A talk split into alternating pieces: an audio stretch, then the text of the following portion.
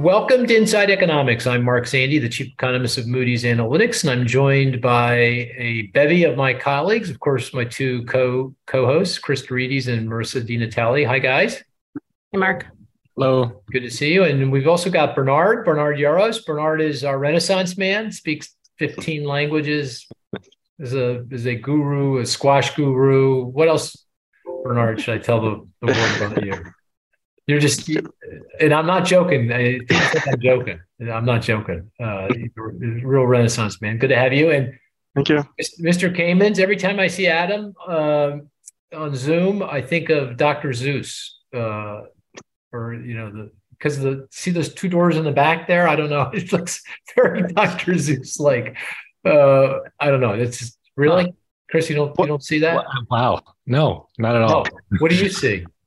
I see two doors. Uh, okay. it's like a Rorschach ink blot test. That's right. Maybe it's, let's make what I'm talking about. Everyone sees something different in my basement here. yeah, yeah, yeah, very much so. Hey, and I'm uh, I'm a, I'm sounding a little remote. I forgot my uh, microphone, which is I can't believe I forgot my microphone.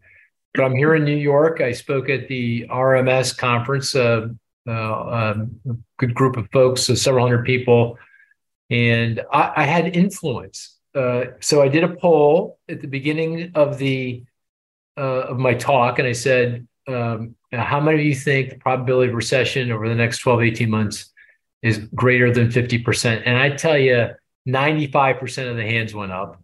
I gave my talk. I said, "Okay, let's do the poll again. How many of you think uh, the probability of recession is greater than uh, 50%. And I think I, I got him down to 30% of the hands went up, you know? So uh, I don't know. What do you think? I, I didn't realize I was that persuasive. Maybe because these are all risk guys. So maybe they, they're easily persuadable. I'm not sure, but uh, they, they definitely changed their mind. You skeptical, Cris? Was there uh, lunch or happy hour after you? Is that? Uh, uh yeah, yeah. That could. Yeah, is that what you think it was? No, I don't know. Get that guy off the stage, huh? Let's, let's get going. let's get going. make him happy. Let, let, let, make the economist happy. Let's just get going. I should say we have our own conference, right? The economics team has its conference, uh, and that's uh, coming up June. When is that? June twentieth, I believe. Is that right? Yes, that's right and it's in Wilmington, Delaware. We, of course, we picked Wilmington because it's very close to our suburban Philly office. Well, former office, right? Because we are now fully remote. Uh, but it's equidistant between DC and New York. And also, of course, Wilmington has a pretty sizable group of financial institutions there, mostly consumer finance. And so we thought that'd be a good spot. But we'd love to see you there uh, at that conference. Uh, and uh, if you're interested, let us know. Uh, we'll make sure you get an invitation to that because that'll be very good to have you. And I think we're all, are all you guys speaking at, or I know, Cris, you're speaking at the conference. Yeah. I am. Yeah. You are. Okay. On house prices, I believe. Yes, housing generally housing generally. Yeah, very good. So that, that should be good. Okay, we've got a lot to talk about here today. Uh, we got a lot of inflation news this past week. Uh, the, of course, the all important consumer price index. I thought we'd run that down a little bit and talk about inflation, inflation prospects, uh, what it all means for monetary policy and the economic outlook. Uh, I also want to talk about the debt limit. We talked a bit about that last week, but uh, Adam and uh, Bernard uh, did a lot of really good work here trying to understand uh, what the potential impact of a debt limit breach might be on regional economies, uh, state economies more specifically. I want to go through that. Uh, and then, of course, I want to play the game, the statistics game, uh, and we've got a lot of players, so that that should be fun. And listener questions. Uh, we've been, as you may know, we've been collecting questions from folks out there, and Marisa's been compiling them, and uh, we're going to go through a few of those if we have time uh, to do that. Sound like a good game plan? Everyone's good with that? Okay, very good. Okay, let's go. Let's turn to inflation, and uh, I guess the the headline is the consumer price index for the month of April. Uh, Marisa, do you want to give us the rundown? Sure. We also got the PPI last week, but people really care about the CPI, right? So let's do that first. Um, so CPI rose 0.4% month over month. That was true for both headline CPI and for core CPI. on the headline, that was a little bit softer than we were expecting. We were expecting it to tick up half a percentage point. Core was right in line with expectations. Um, the increase in CPI and the acceleration over the prior month um, when prices advanced in March, 0.1%, was expected because we knew there was a tick up in gasoline prices over the month. And indeed, that's where most of that increase comes from. Um, core on a month to month basis stayed the same pace as it was in March. And it's really been averaging that 0.4% month over month for about the last nine months. It's been in the 0.3, 0.4, 0.5 range for the last core, nine months. Core being core excluding um, energy prices and food prices right. is what core inflation is. Yep. And we strip those out because they can be very volatile from month to month. Um, on a year over year basis, however, total CPI fell to 4.9% year over year, down from 5% in the prior month. And that's the slowest pace of growth since May of 2021.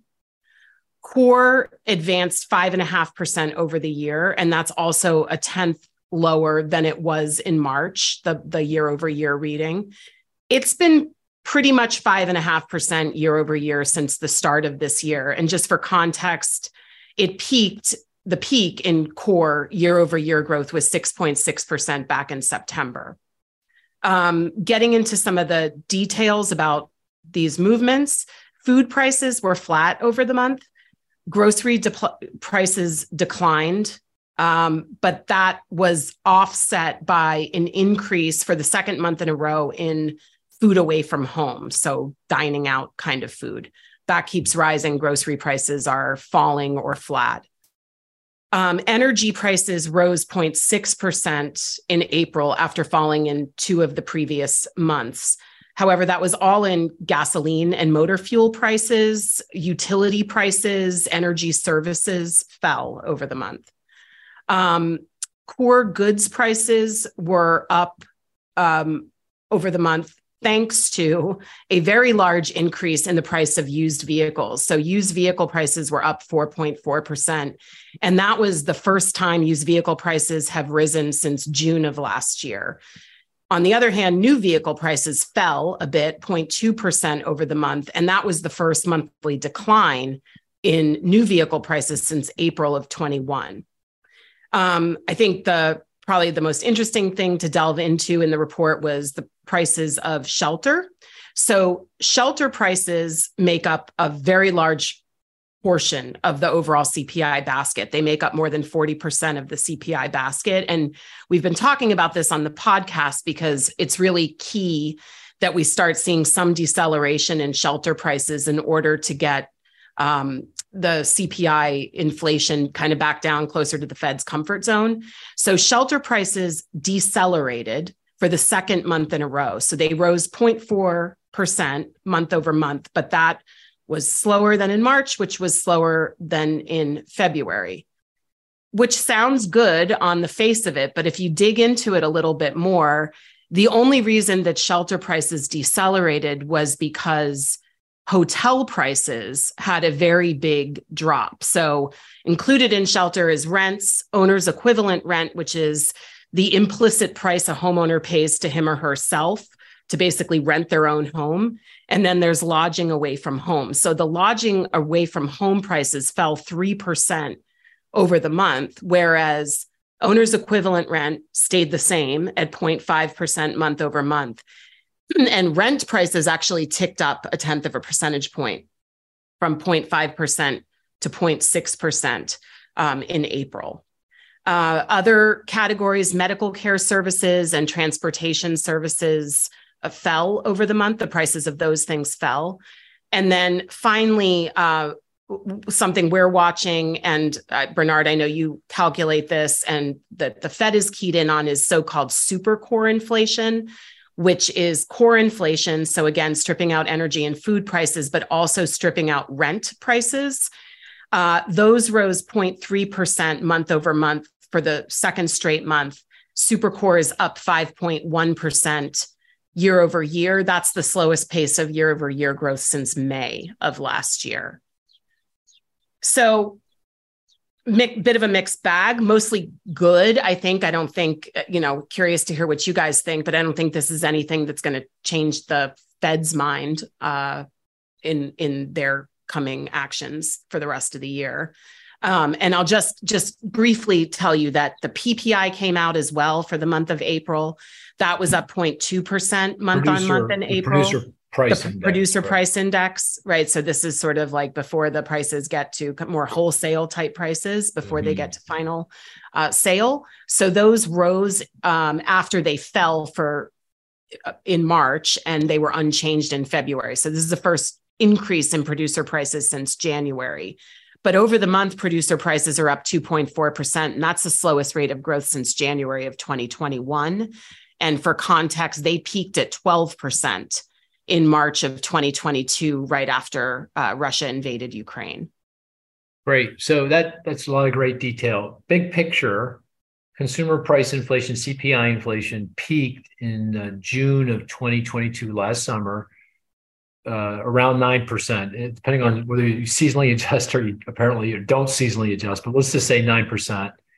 As of April of this year, that's year over year. It was nine percent. Year over year, as of April, the last data point, we're down to five.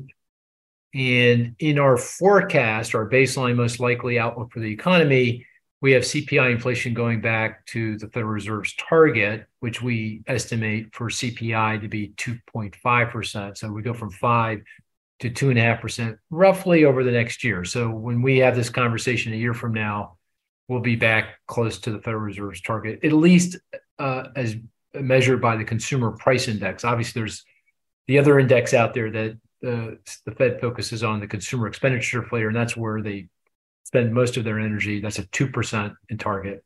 I'm not going to go into any detail here. We've done that before on the podcast, but that's the baseline. So, Marisa, uh, that outlook feel right to you? Is that consistent with your thinking? I think it's according to script, as you would say. Yeah. I mean, script. yes. Yeah. Um, the the only thing that we have to start seeing is rental prices start to come down more, right? They've they've kind of not moved very much for several months. Uh, and that's key, I think, to this forecast is that we get the, the price of housing in the CPI to start moving downward, which we're expecting will happen pretty quickly. I mean, this report was for April, right? And we've been predicting that we would start seeing some of that down downward movement around June-ish, right? So middle of this year. So we still have a little bit of time to see if that forecast comes to fruition, but we we want shelter prices to move lower since Okay. they're such a huge component. Okay, so let me uh, uh, color provide more color there in terms of the baseline outlook, and then I'll I want to turn to uh, Cris and Bernard and Adam to get their reaction to it. Uh, I my I, I thought the CPI number was pretty darn good. Uh, you, you know, inflation is too hot, no doubt about it. It, but it's cooling, and uh, it does feel like it it's headed back to the Fed's target here in a to script, as you say, by this time next year. And I I feel like I can say that with more confidence because I, I I feel confident to your point about the cost of housing services. That is going to decelerate. I know that it's going to happen because that's tied to rents ultimately with a long lag. And rents have gone flat to down since the end of last year through the early part of this year for good fundamental reasons. There's a lot more supply coming into the market as the supply chains ease and and uh, labor markets uh, normalize on the other side of the pandemic. We're just going to get a lot more multifamily rentals constructed, and uh, there's less demand because of the previous surge in rents.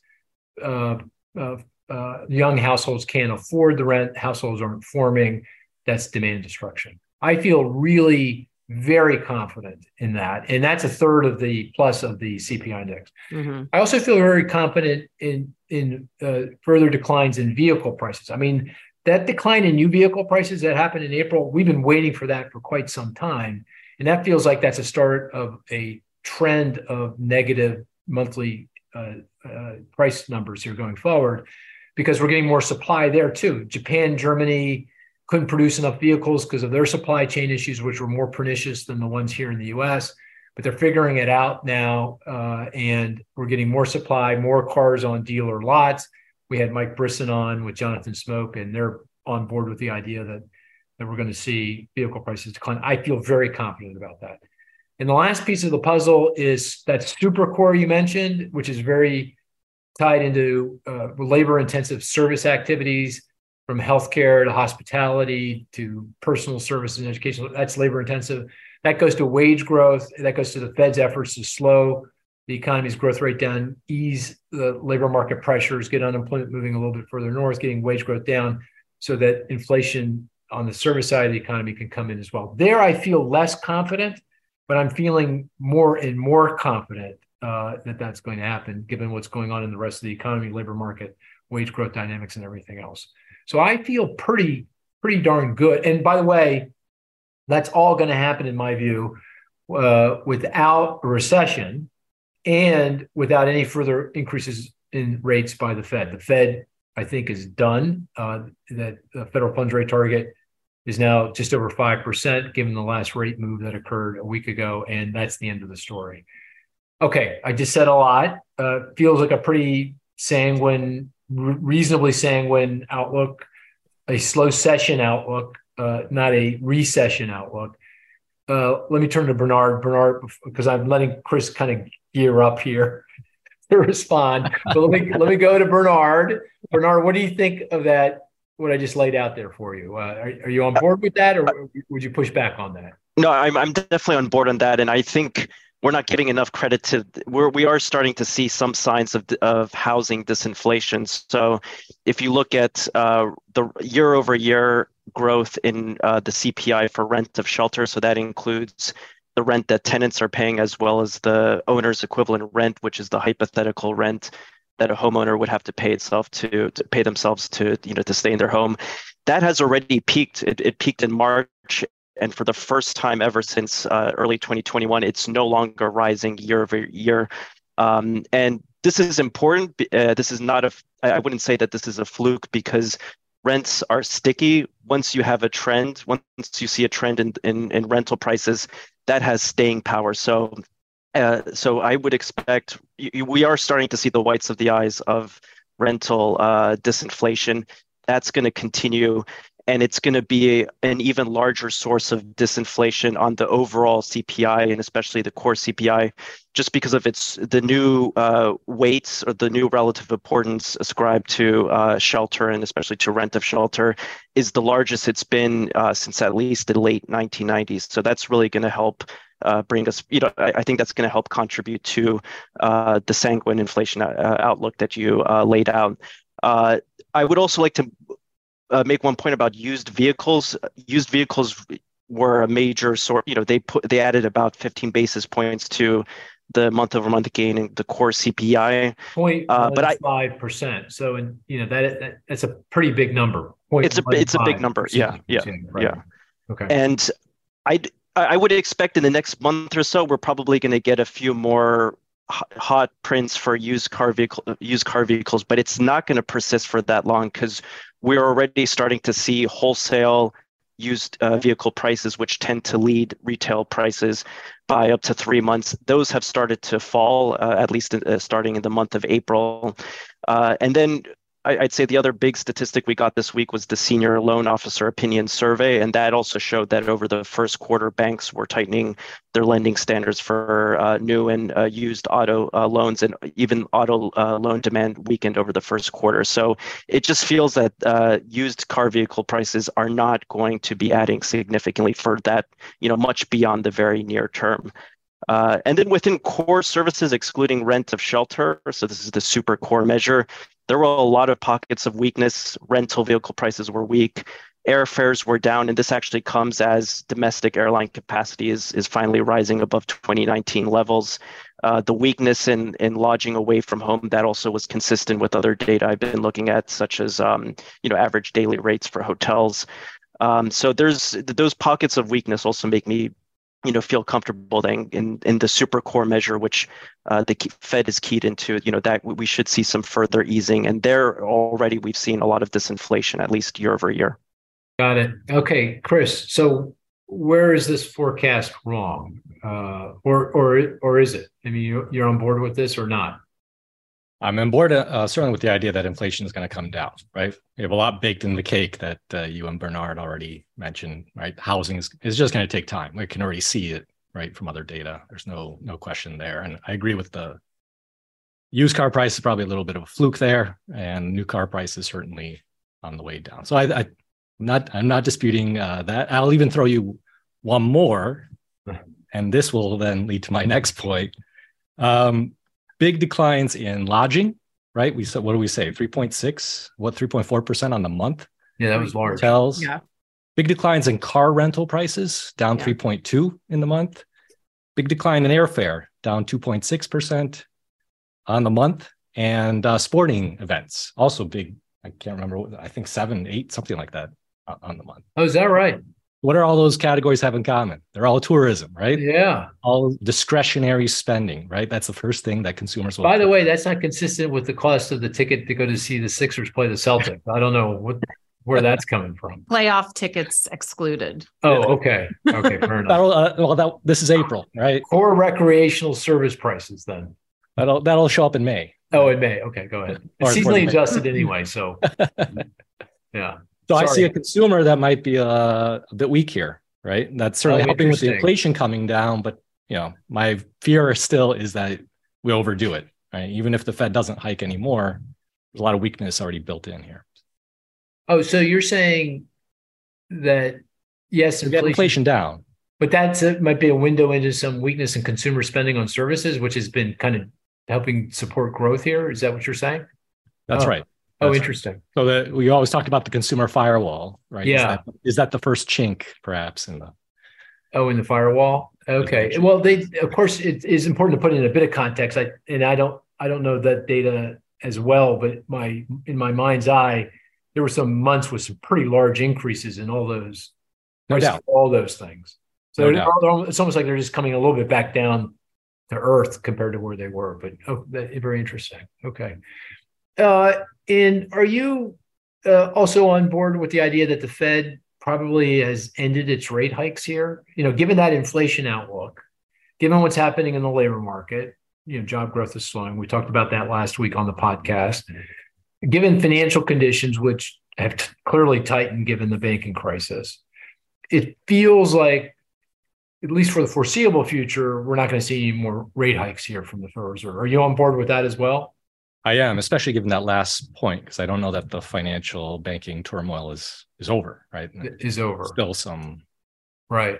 cracks in Okay. the foundation. Okay. Okay. And so, you know, I take all that, what I just said, with and conclude, well, that makes me feel more comfortable that we're going to be able to navigate through without an economic downturn or recession. But you, that's not where you go, your mind goes. Uh, it certainly is helpful, right? If we hadn't Helpful. Okay. seen, uh, if we had seen a different report here, if inflation had been really robust and you know not showing these signs of weakness, then it'd be a different story. So it gives me a little bit more hope, but I still Yeah. see, I Yeah. see Okay. some of the uh, the other downsides here as well. Got it. Before we leave the topic of inflation, I want to turn to you, Adam, because you do uh, a lot of work with uh, understanding what's going on with regional economies. And there, you know, inflation's been an issue across the country, obviously, but it's been more of a problem in some parts of the country than others. Do you want to uh, explain what what you've uh, uncovered there? Sure. So there have been some interesting dynamics there. So if you go back to when inflation really started to spike, it, it was pretty clear that the places where the demand side of the economy was especially strong, Mountain West, Southeast, uh, they were experiencing especially high inflation. So uh, we were seeing markets like Phoenix, Atlanta, Tampa, where inflation was, you know, twice the rate at, at some points. Uh, you know, compared to what it was in New York, San Francisco, some other markets along those lines. The last, probably starting about six months ago, I would say, end of 2022 into 2023, we start to see some convergence there, where, right, the you know the economies that were struggling for a lot of the post-pandemic era were picking back up. I think we were seeing the demand side strengthen there house prices start to maybe normalize a little bit more in some of these hotter markets and i think you were seeing some convergence uh, in terms of inflation but interestingly the last last couple of months we've actually seen you know the Northeast in particular start to come down uh, come down again a little bit more rapidly than the rest of the country. So uh, we're seeing some gaps open up again, uh, where you know New York actually experienced a little bit of above average inflation for for a few months relative to the U.S. and actually has experienced, along with Philadelphia, disinflation now over the last couple of months. Uh, so prices have actually fallen in a couple of those markets, hold whereas hold nationally, obviously, they're still rising. Did, what do you, you mean? Disinflation or deflation? You mean disinflation? Slower uh, growth in no? I mean, I mean, I mean uh, that prices actually have declined on a month over month basis in oh. New York and in Philadelphia just oh, over oh, a couple months. Oh, so I guess. Oh, oh, because of energy prices, I guess. No. The, yeah, I think part of it just I mean, there's volatility in the regional data, so I don't yeah. want to read too much into that. But yeah, I think part of that would, would be energy prices.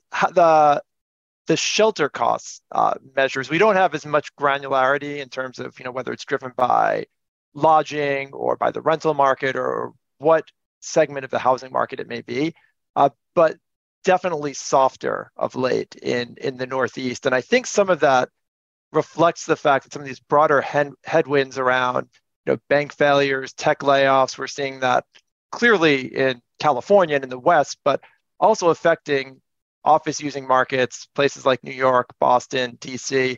I think all of that is, has been kind of a drag on the demand side of the economy, and, and it's it's pushing inflation a bit lower uh, than elsewhere in the country. Okay, in my kind of my thinking about regional inflation, my sort of uh, working thought is that the big differences are uh, generally around the cost of housing services, which goes back to rents. And so, if you're in a market where housing is very strong, absorption strong, rent growth very strong, that results in stronger rates of inflation because housing is such a big part of the CPI. And that uh, is a, a, large reason for that the, higher rates of inflation in the housing parts of the country where the housing market was it was juiced everywhere, but particularly juiced, like in the in the western part of the United States, and you mentioned Florida. And now that the housing market's cooling off, that uh, those differences are abating, generally speaking. Is that roughly right? That's roughly right, but we've seen that start to kind of unwind a little bit the last couple of months. So something I'm watching now to see if that if that sort of those gaps reopen a little bit. But everything you described, I would say, if, if you asked me that two three months ago, I'd say that's spot on. It's exactly mm. what we've seen. Last couple months, it's getting a little bit. The story's starting to change a little bit. It looks like. Hmm. Okay, we'll stay tuned. We'll we'll see. Uh, okay. Very good. The one thing that people didn't call out, I'm just going to throw it on the table, not that we have to talk about it. The thing that really worries me about uh, you know how I could be wrong, why the forecast of getting back to the Fed's target inflation rate of two and a half percent on the CPI by this time next year is medical care inflation. Because you know we've been getting a string of declines in medical care service inflation for some wacko reasons, going back to the way the, the, the BLS measures this thing and that that's going to reverse itself and and that's where i worry. Uh, bernard just say yes or no. Do i have that right?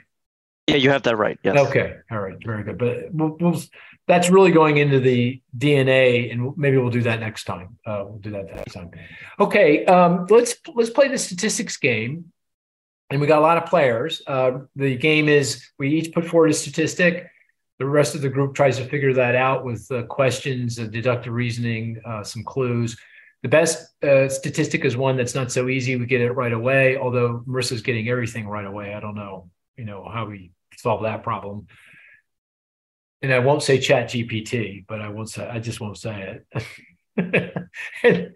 she's mad. She's upset. She's so so upset. She's still on mute. She doesn't know she's on mute.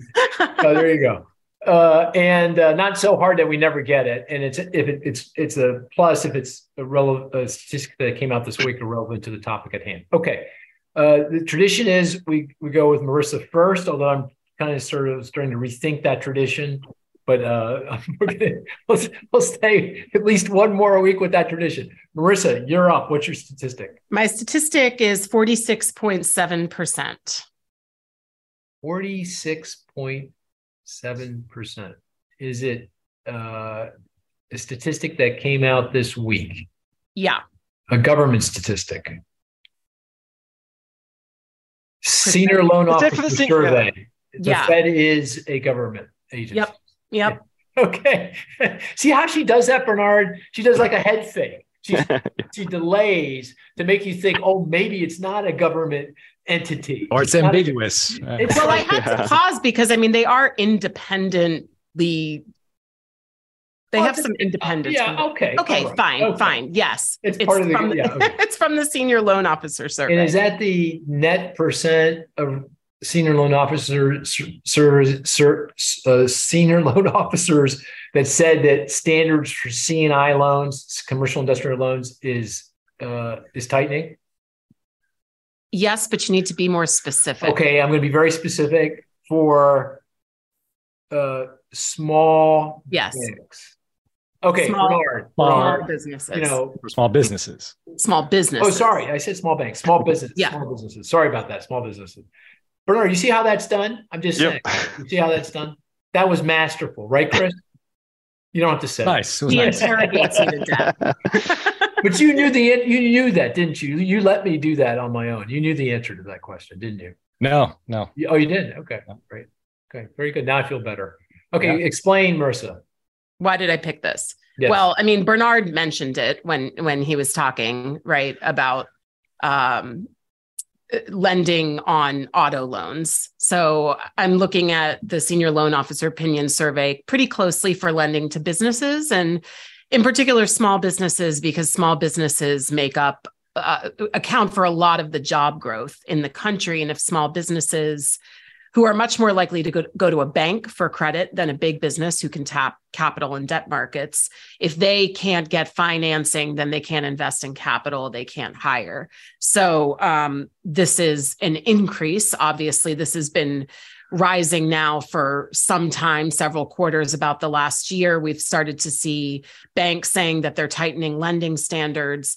And this is the tightest that lending standards have been since we were coming out of the financial crisis. So, coming out of the recession that started in late 2007 and ended in early 09. So, this is as high as they've been since then and higher than any tightening on the series that we saw even during the 2001 recession. So, you have to go back after 09, you have to go back to the 1990s to see a number this high in the number of the net percent of banks tightening standards on small businesses.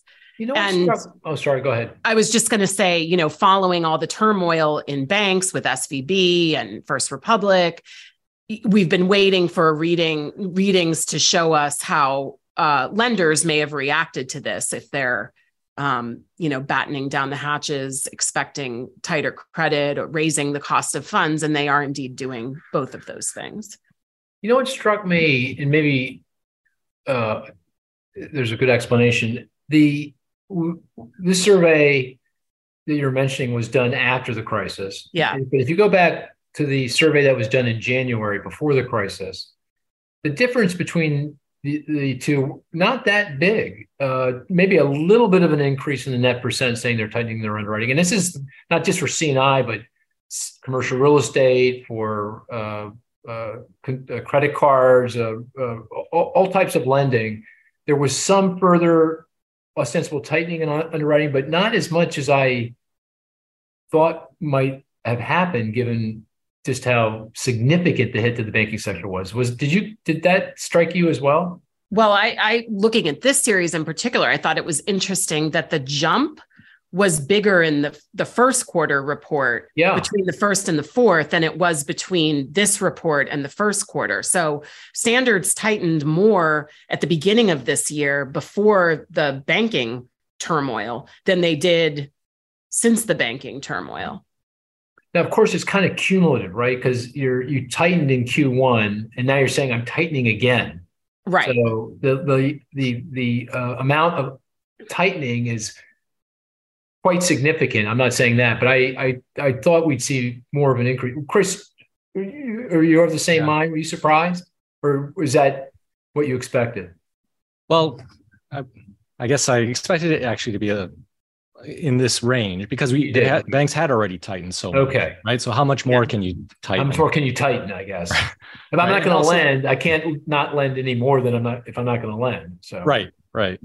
And the certain a a drawback of the survey is that it doesn't really tell you anything about the magnitude, Yeah. right? It just tells Right. you I- I'm tightening, but is that a little? Is that a lot? It, it could range uh, across different institutions as well. So it, it's a good measure. It's an important measure, but it, it's not a complete measure uh, from that standpoint. Yeah, the other thing that struck me, and this this goes to the Federal Reserve's H8 data. This is the balance sheet information from the banking system, and you look at uh, C&I loans outstanding. You can see that how much how much C, commercial industrial loans. Those are, again, those are loans from banks to businesses that are on the books of the banks. That fell when the crisis hit, but it's been stable since then, and it doesn't indicate any further decline or weakening hmm. in C&I loans outstanding, and that's the case for both small business and for larger business. Have you have you noticed that as well?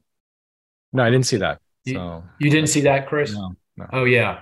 So I'm I'm almost coming to the conclusion that the banking crisis is, is obviously an additional headwind, but it's not like a hurricane. You know, uh, it doesn't feel at least so far as you At least not yet, said. right? That's It, it- it's not. It may not be over. You know, for sure. The bank stock, the regional bank stocks are still uh, still under a lot of pressure, but so far. And, and there's a lot, you know, that we need more data and evidence, but so far it doesn't feel like this thing is as serious as it possibly, certainly as it could have been, or uh, is certainly what I was fearing. Do you think there's a uh, demand response? Businesses, consumers just not applying for credit because they they have a feeling they wouldn't get it in the first place. So Well, kind demand is, has weakened quite a bit, right? When you look across all these categories, I mean, the senior loan officer survey asked not about tightening standards only, but they also ask about demand for all these kinds of loans and lines of credit, and that's that's weakened across the board. So fewer businesses are asking for credit. Yeah, I mean, but I, I keep going. Well, the, the the link between the banking crisis and the economy, at least in my mind, is banking crisis, underwriting standards, loan growth, economic activity. Banking standards tightened, but not as much as I feared. And then loan growth hasn't, you know, it's not it's not growing, which isn't great, but it's not falling, which is good. So the you know makes me more comfortable that the banking crisis isn't going to undermine, you know, the thing that does the economy in. At least so again so far. Mhm. Yeah. Anyway. Okay.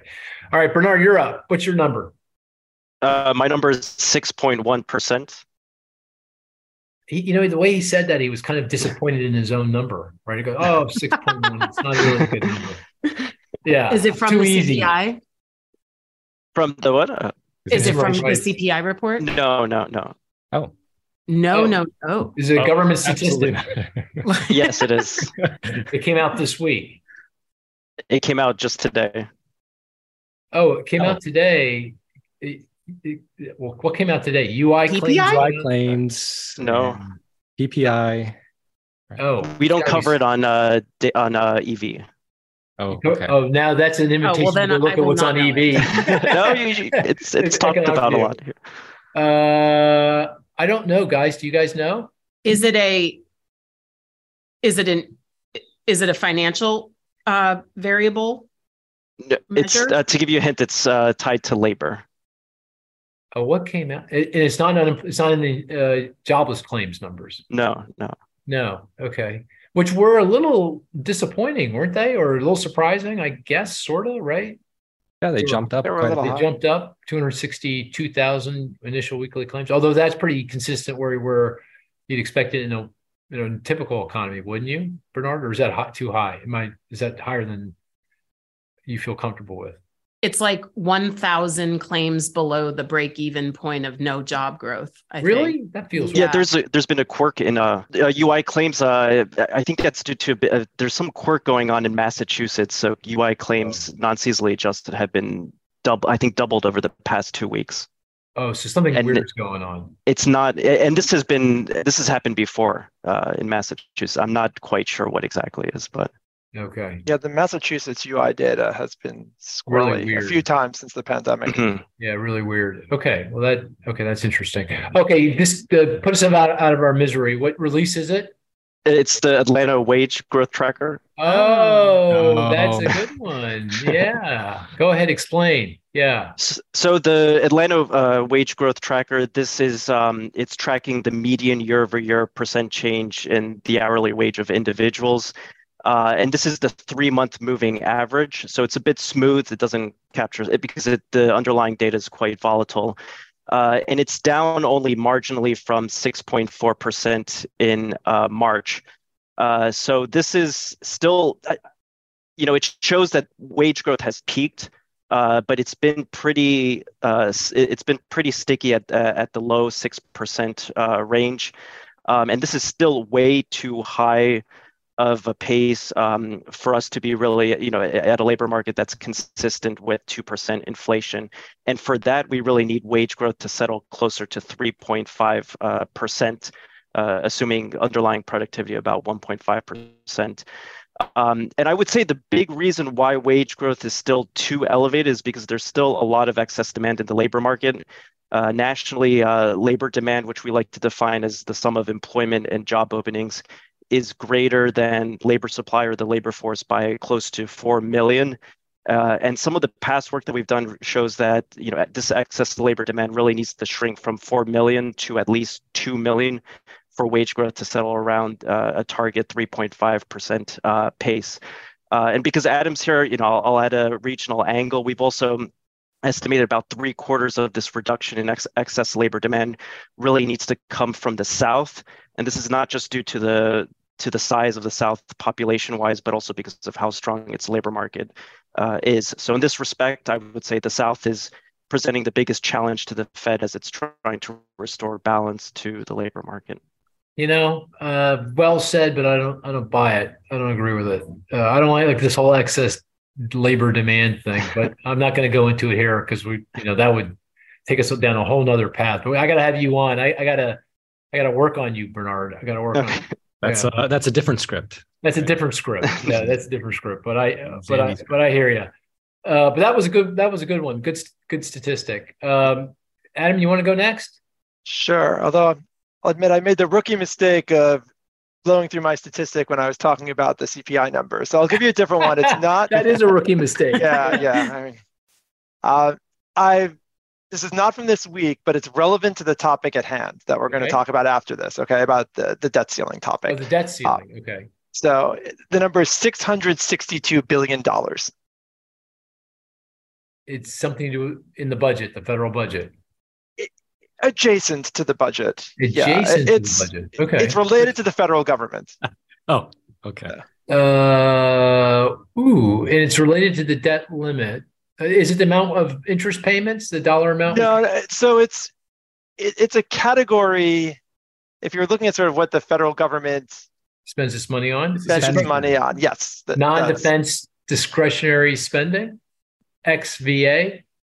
You're you're in the ballpark. It's it's a little bit more general than that, but oh, oh because I think total discretionary spending is what Bernard. You know that number one point. Is it just non-defense? Spending? Yeah, one point four. Yeah, non-defense discre- non-defense discretionary spending. That's I think you guys are close enough. I'll just I'll tell you what, what yeah, I'm okay. getting at. It's it's it's government spending on contractors in particular. Oh, oh, so, oh, because oh, that's important to the work you did on the debt ceiling. That's that's pretty oh, crucial see, yeah. to how we're thinking about the implications of the debt ceiling. I can hold off on that if you want to. Uh, yeah, yeah. we get to that topic, or back. We'll okay, back. we'll come back to that. But this goes to you regionalize the uh, impacts of various debt limit scenarios, and this was a, an important uh, piece of information with regard to how to do that. Exactly, and the way yeah. just one one way to put that in context, right? That's that's basically two thousand dollars for every American that you know that's associated with uh, government contracts to the private sector. So it's, it. it's a very significant part of the economy.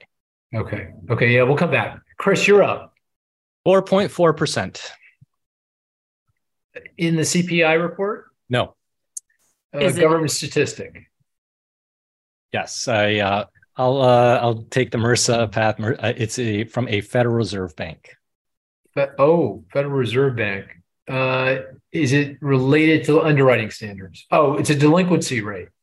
Nope. It's not a delinquency rate. Nope. Is it a? Is it something that came out this past week? Um, it came out on May eighth.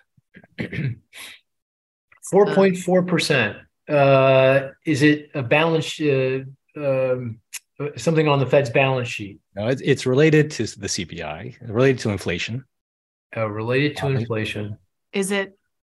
Does the St. Louis Fed have some sort of Yeah. inflation? Oh, I know. It's the or something? median. It's the median. Uh, you know, it's one of those wacko Cleveland Fed No, no, no.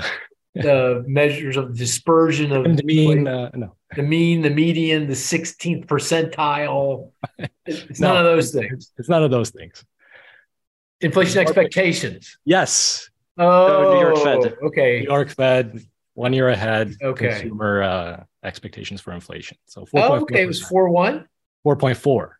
Oh, 4 4. Okay. Is that up or down? Or where, where, Well, it's down from uh, March. This is the number for April, down three tenths, but oh, still above uh, where it was in February, which, where it had been down to 4.1. oh, okay. Where was it at the peak? At the peak, it was something like six, seven, six. Yeah.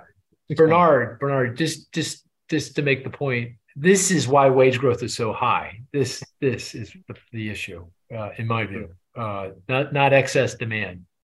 Uh, I know you're listening to Chair Powell too much. You got to listen to Mark Zandi a little bit more. I'm just saying. I'm just saying. I'm teasing. I'm teasing. Uh, oh, that was a good Yeah. one. Okay, I got a good one. Uh, I, it's hard though. Is it going to be a set of numbers? No, it's one number. Actually, I ran across it today. 62.3%. That is the percentage of job satisfaction. Oh, yes.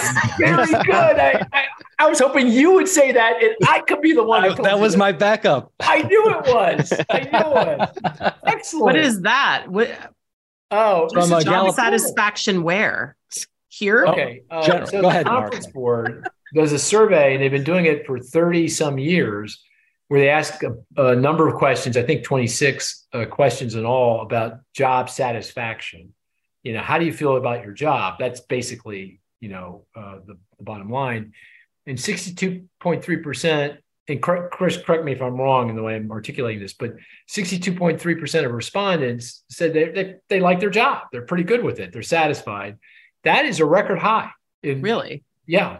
And, you know, the, the conference board, and it made sense to me, ascribes this to, you know, the fact that wages are up across a lot of industries, uh, where, you know, in the hospitality industry, for example, uh, they're way up retail, way up. The other is all the job switching that occurred Yeah.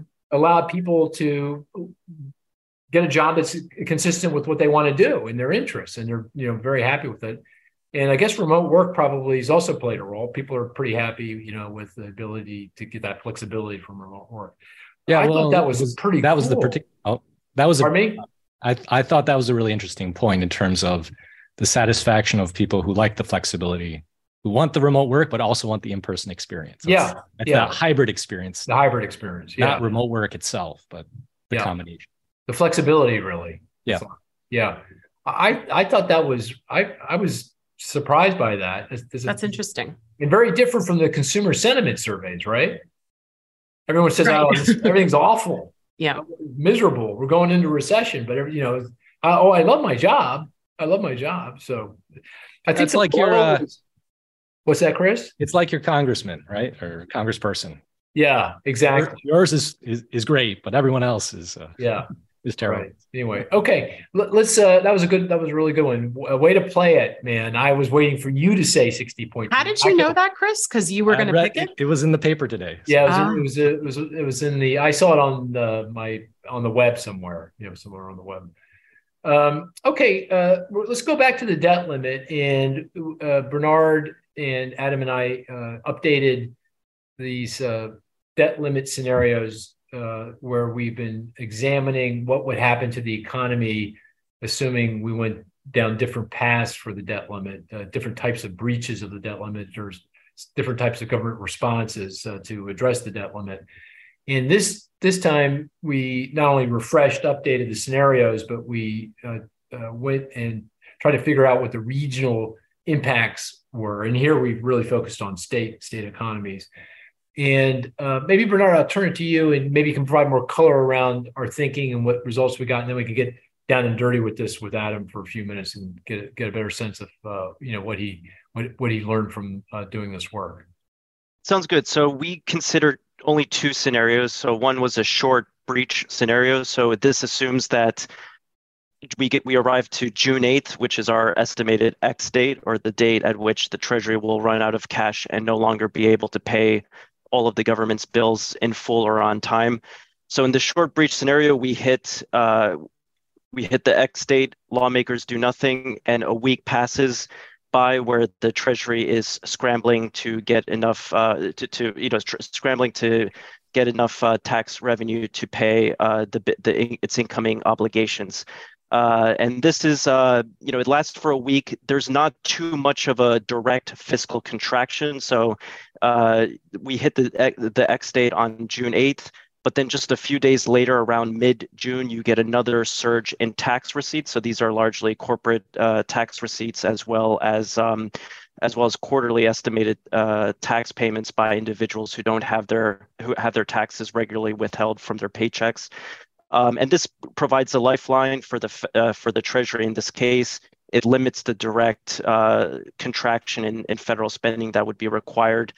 Uh, but still, there is. Uh, I would call this to, very similar to the the TARP moment back in 2008 when the bank bailout uh, legislation failed and stock prices cratered. That applied a lot of political pressure on lawmakers to reverse course uh, and and ultimately pass the legislation.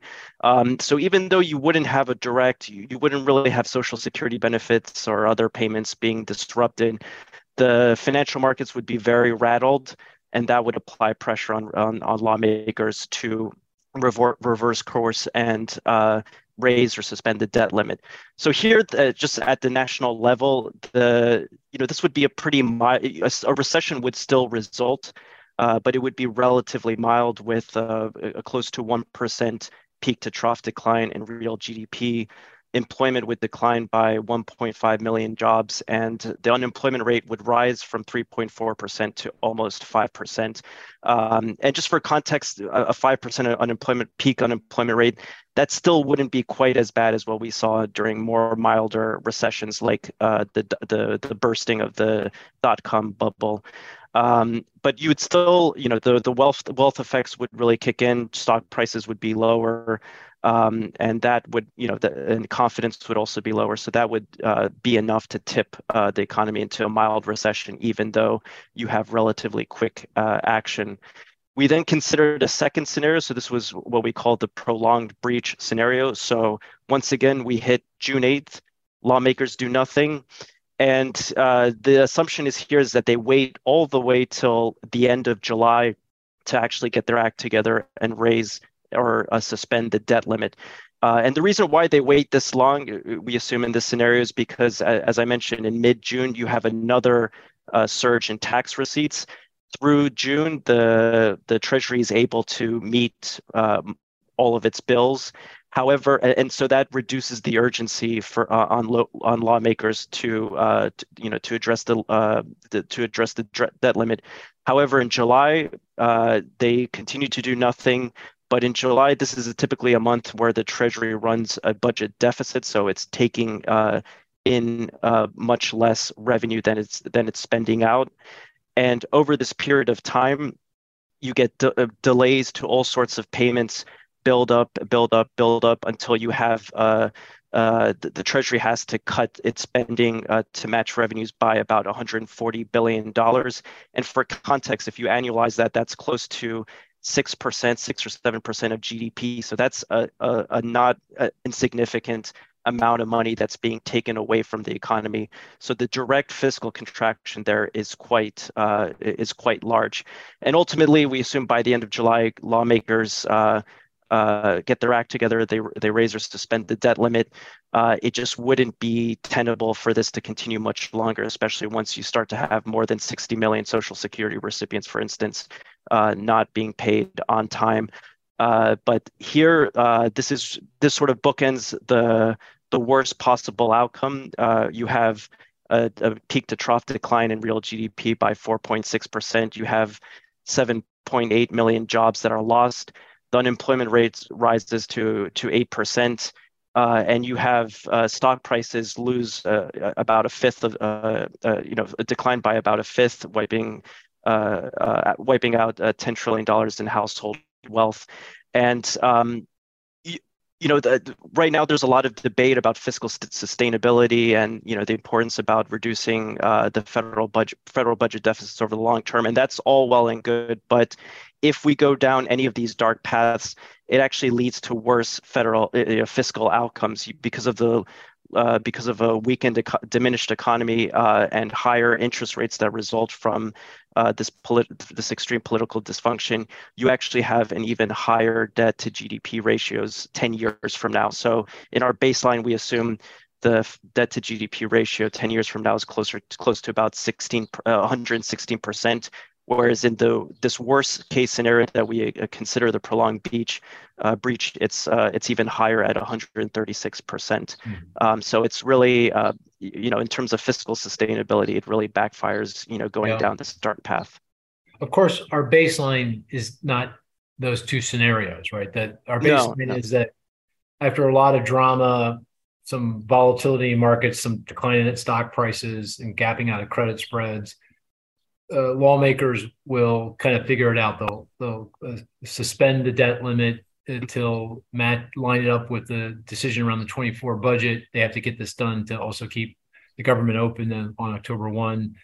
Uh, so they have to raise the uh, debt limit and they have to fund the government. They kind of marry those two things, and by so doing, they can generate the kind of the rhetorical political victories that both sides needs to sign on a piece of paper and, and get this legislation uh, through and get get it done.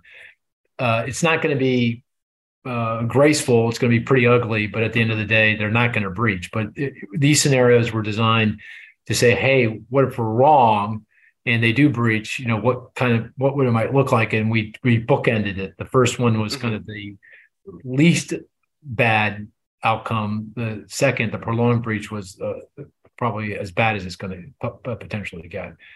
Um, oh, okay, that great. And for folks that are interested, this is on, on a paper that's in the public dom- domain. Uh, I think it's called Debt Limit Update. I think something pretty mm-hmm. simple, uh, so you can find it there. Okay, uh, as I said, we took this down to the state uh, level, uh, try to understand what all this meant for different state economies. Uh, Adam, you want to kind of summarize what you did and you know, what the results are? Sure. So what we did was really focused on both model driven uh, channels that would transmit directly from our US model to our state model. Those would be things like government output and employment directly, financial services, and just the general cyclicality of some parts of the country versus others. So states that typically face more severe downturns, Arizona, Florida, Michigan, ones that are really cyclical, Nevada being another one also are hit harder. All of that transmits directly from the US to our state model. And those channels are, are fairly straightforward.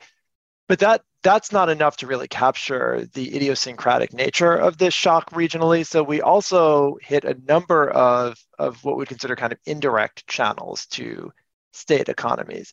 Maybe the most important is the one that I, I mentioned earlier, which is federal contracting dollars, right? So we know you know that there, there are hundreds of, of billions of dollars at stake uh, just from federal government jobs directly right? And so if those are at risk and obviously not all those jobs would be lost but if a good percentage of those jobs are lost that it has a very significant negative impact on the economy. But we also have that you know 600 billion dollar plus number of, of federal contracts that are that are out there that are going into the private sector so we looked at data from the government on where that money is going, and you can actually get this down to the state, even down to the county level, to understand where there's the greatest dependence. You can also look at that at an industry level.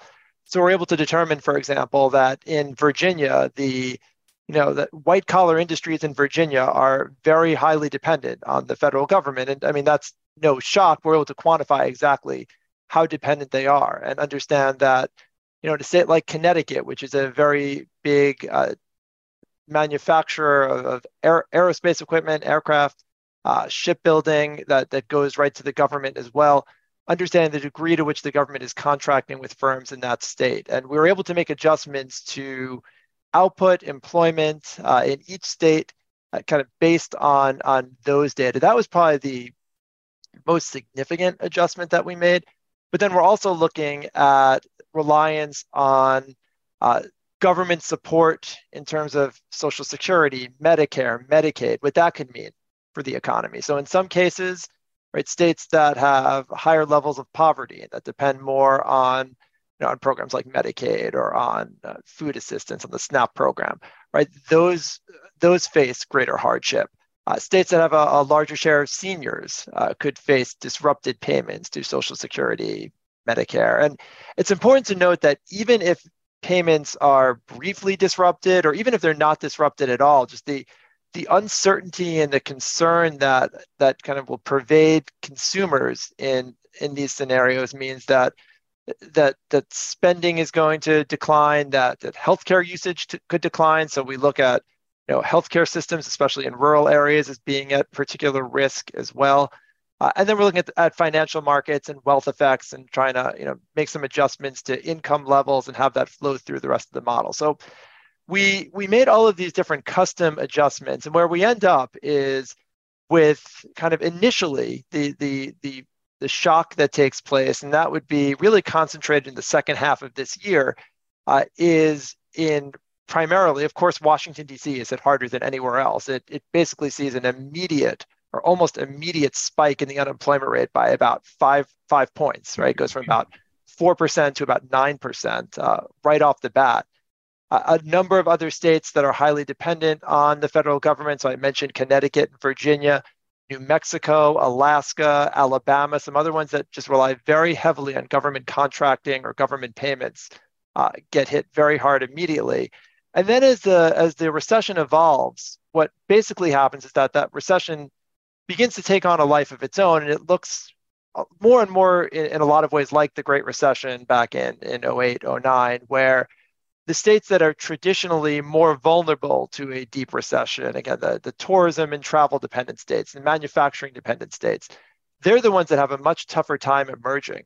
So in a Washington, D.C., for example, there's a very steep shock initially, but federal government payrolls uh, go back to basically what they were before uh, the the, uh, the, the situation kind of worsened initially, uh, right? And before the breach of the debt ceiling, and so you see those economies kind of get back to at least something resembling normalcy, where the unemployment rate is still very elevated, but kind of moving in the right direction. But the rest, you know, some of these more cyclical economies have a much tougher time getting on track, and they don't until late 2024, even into 2025. Let, let me ask you this, uh, Adam. Uh, was there anything that really surprised you? Any state or region that got hit or didn't get hit that surprised you? You know, I was surprised, and it seemed a little counterintuitive at first, but I think it it made sense the more I, I looked at this. Just the fact that uh, these manufacturing centric states in the Midwest get hit hard, uh, or as hard as they do. So, you know, states like Michigan and Ohio, where you know, the way I was thinking about this initially was, you know, this is not a typical recession, and it's not, right? I mean, I think there's this 1st mm-hmm. phase that we're we're looking at where government contracting and, and, and reliance on the government is is really central to what happens. But I think what really struck me is the fact that there is this much more rapid rebound in in certain states that that I would have thought would would have sort of borne the brunt throughout. But when you think about it, I, I think the federal government still serves as a stabilizing force, uh, I, I, think, by the time you get to 2024 in those states. And just the fact that, that this begins to look in terms of you know which states are hit harder, more like a, a typical recession. I think that mm. that did surprise me at first, and it you know I, I, had at first I felt like I had to convince myself, but the more I think about it, I you know I, I think that that is, is very intuitive, and I think that that actually does make sense, and is the way that that a situation like this would unfold. Excellent. Well, thanks for, for all that. And uh, it, interestingly enough, it got picked, people out there in the world really found this very interesting. Got picked up in a lot of different places. So good work. Um, okay, we have a few more. I'm going to uh, not belabor the debt limit discussion too much. One, because it's getting a little late in the podcast, but also we're going to come back to this. Like I have a feeling a lot over the next few weeks. Uh, Could so, I ask one quick question? Or? Yeah, yeah, far away. All right. So it clearly laid out the uh, the downside risk. I, I'm I'm wondering if anyone has looked at the the other side of this. Could you argue the Republican stand? Right? What if so? It's a big game of chicken negotiation that's going on here. What if the Republicans actually get what they want? What are they fighting for? What is the potential upside of the economy, if any, that you see? Have you? If they got the piece of if the piece of legislation, the uh, what was it called? The the Limit Save Grow Act. Limit Save Grow Act. If that got passed into law. Yeah. Okay, well, because right, that's actually, the that's we, the debate here. Right? Actually, we did do that, uh, and you can go see the results. But uh, it, uh, it, and just to summarize very quickly, it cuts the growth in uh, discretionary spending going forward. Doesn't stipulate defense, non-defense, VA, but in all likelihood, when you sat down and did it, it would be non-defense, non-VA. NASA, uh, uh, air traffic control national parks. You know, all those are things that would be cut to some degree, uh, along with a lot of other stuff, uh, housing assistance and food assistance and so forth and so on.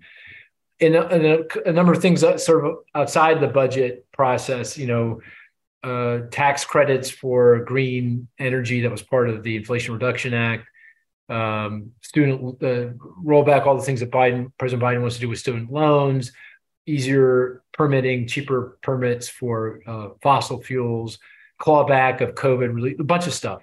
Yep. It, it, the thing that I'm not a fan, uh, the thing that uh, I'm not a fan, two things. One, the budget cuts begin right away in the fourth quarter of 2023.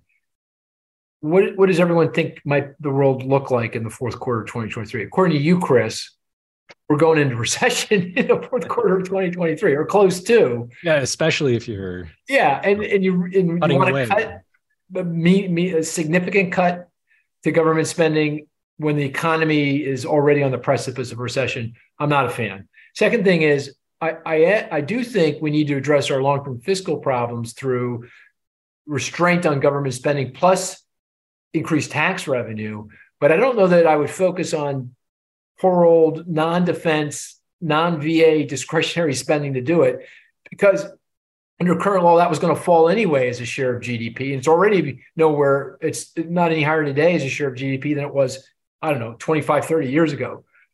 So if you want to solve that problem, you know, addressing our long-term fiscal problems, you're you're barking up the wrong tree. That's not where you want to go. I mean, you want to focus on the obvious Medicare, Medicaid, Social Security. That's where you have to go. So I'm not a fan about the longer term implication, the longer term the thrust of this. It, it's not you know getting to to the meat of the matter or the heart of the, uh, the problem. It's it's it's cutting where you probably don't. Nobody really wants to cut anyway. So that's that's my view. But you can find it in the uh, in the paper. Uh, Bernard, did I get that roughly right? Yeah, I, I, yeah, and, and, in response to Cris's question, I mean, I think the are you saying I didn't upside... answer his question, Bernard? No, no, no. You, you kind of. Okay. Uh, I mean, the you know, I, I would add to that that I mean, it, you know, one upside could be if we actually do get some entitlement reform, uh, but uh, you know, in the way that we did it early on in the Reagan administration with uh, with respect to Social Security. Again, that's a very long shot that we that something like that actually happens. But if we were to get immigration reforms, uh, entitlement reform, and uh, you know, some tax reform, broadening the base, for example, I, I think those would be uh, very small, but you know, they are upside risks in all this. I guess my question is even more direct or specific. What you know, I agree. Lots of things need to happen here. This is not the best way to to do anything. But let's say you just you know the Democrats concede for the greater good, and they say, okay, Republicans, you get everything you want on the uh, in your plan. What happens to GDP, unemployment, the economy over the next couple of years? Is this well, it, it, it gets hurt. drag, or we go into we go into recession we go into recession anyway, right? Uh, or we get pretty close. We don't actually go in, do we, uh, Bernard? We get GDP growth is so slow that you, uh, you get we lose jobs. Yeah, you lose jobs. Right on the on the edge. Yeah, in the yeah. near term. Yeah. In the longer run, it's not significant in terms of what it means. Yeah. Okay. I, I thought you were asking, what is there an upside scenario here? Could something actually turn out better than anticipated? And I'm not sure there's much upside other than this increase the debt limit. Let's move on and get to the next time we have to address this thing.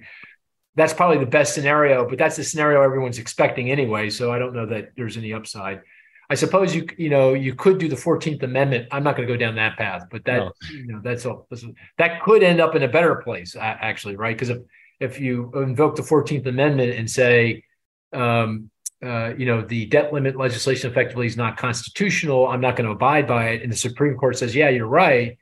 You've now obviated the debt limit as a uh, legislation, and as a and that goes away. I would view that as a major victory uh, because it, the debt limit is becoming a real problem, and it's going to become an even bigger problem going forward, given the political kind of environment that we're you know we're, we're facing and will continue to face going forward.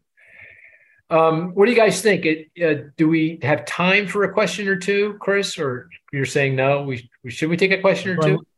Yeah, I'm, we- I'm always up for Just it. one. Okay, it's a little long. If, if you guys, if the listener out there is tired, you know this, you know, you want to leave, go ahead, but you're going to miss the best two great questions that Marisa's going to pose. Or And- one and question. Two great answers. We don't know what the questions are. She hasn't told us, but uh, fire away, Marisa. Give us your give us your best shot. Okay, this is an interesting question in light of the, your statistic, Mark, um, and Bernard's.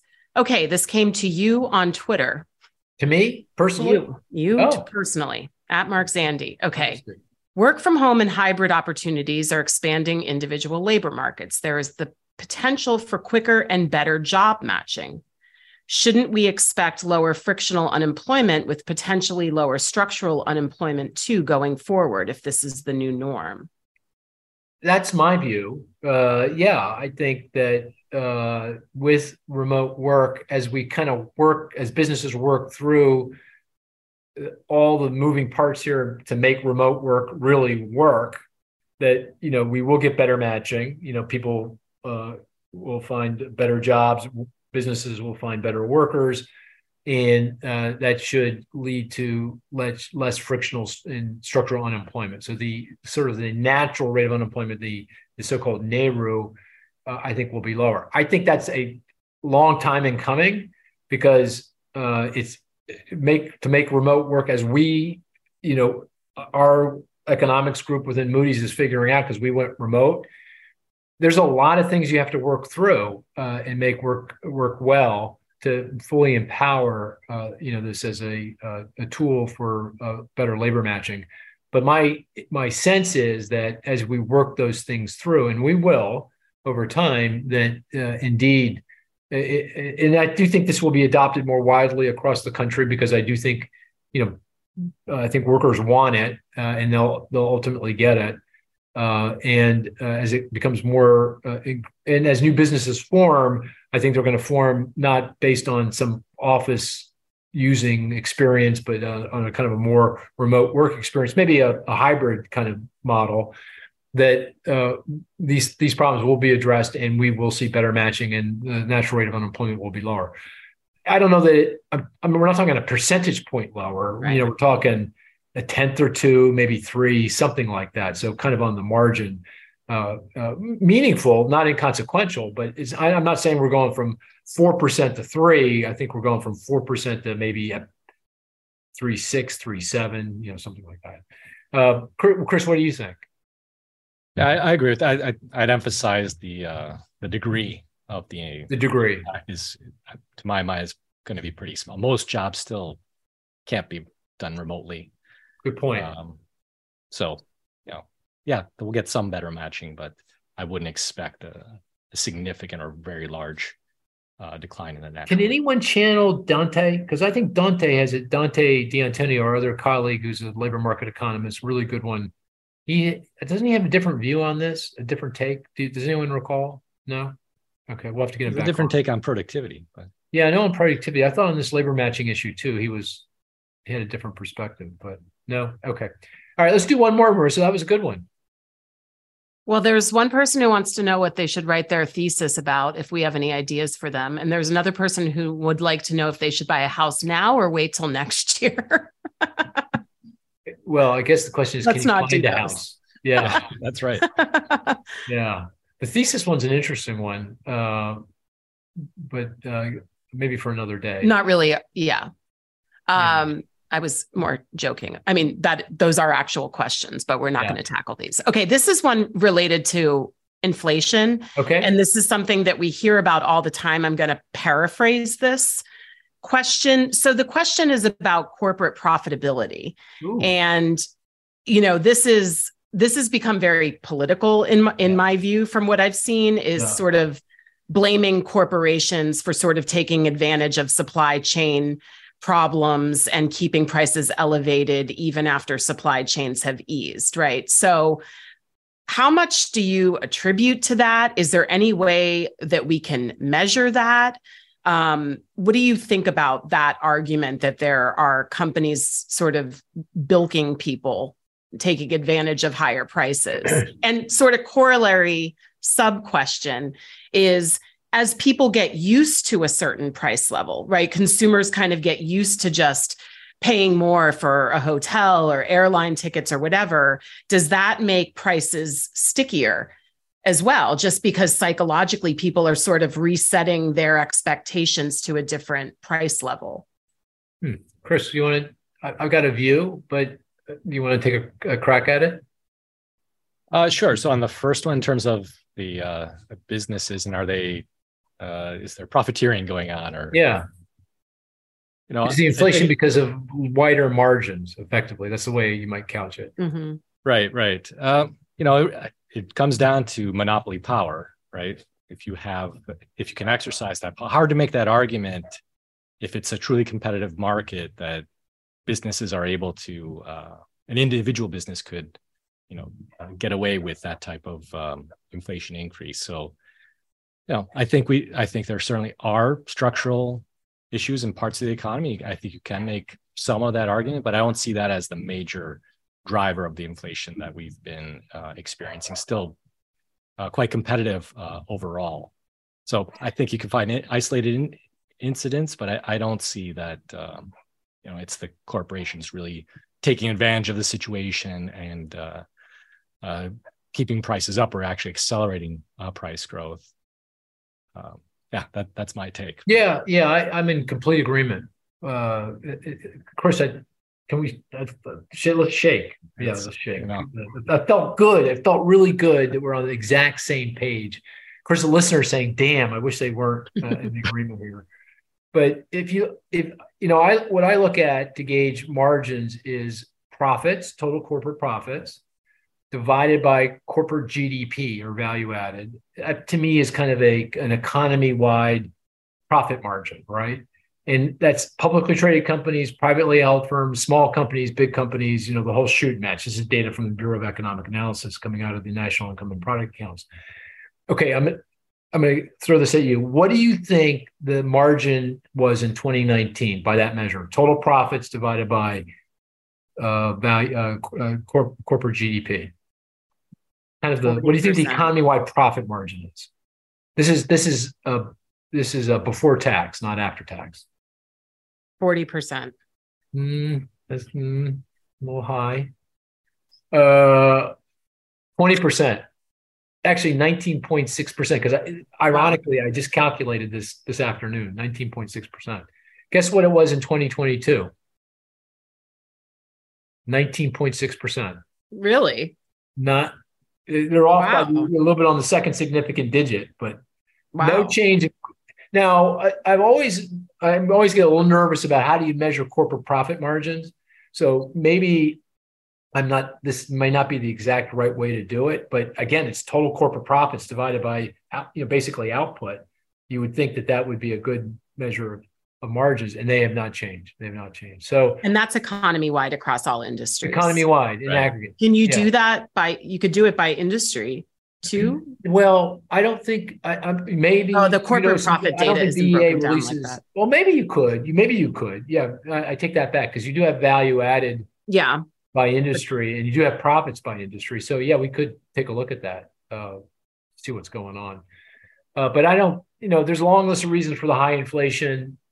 You know, I don't think cor- corporate so-called corporate profiteering uh, is if it's on the list, it's at the very bottom. And to Cris's point, I think it's you, you can find a case or two. You can find a company, maybe a small industry. Maybe you could argue the fossil fuel industry profiteered a little bit, you know, and the but that's nothing new. It goes just to the they just take global prices, and so when prices go up, they benefit. When they go down, they don't. So I'm I'm not sure I'd read too much into that, but might be some of the regional. What's that? There might be some regional dominance. I don't know if Adam would speak to that. Uh, so maybe a gas company that is, you know, yeah, maybe supplier, right? Or yeah, yeah, maybe right. That monopoly power essentially could be concentrated in a region or two. Yeah, um, right.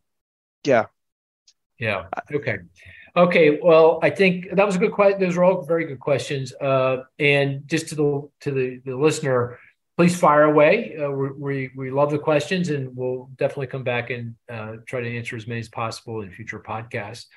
Okay, uh, I'm going to call it a podcast unless I hear an objection to that. I know Bernard keeps wants to keep on going. He wants to do the whole thing over again. In uh, he, I think he speaks Urdu or something. You have a uh, forecast for the 76ers that we can they play tonight, man? Good, good game. Very good game coming up. Uh, you know, I'm I'm a I'm a Philly uh, fan, and Philly fans never believe, so it's hard to believe that they're going to win. It's the curse of being a because they always get you know kind of there, and then they can never quite get to the finish line. So yeah. So, so what about you? You got a view? No, I'm uh, totally uninterested. Yeah, you're you're you're you're not you're you're uh, totally uninterested.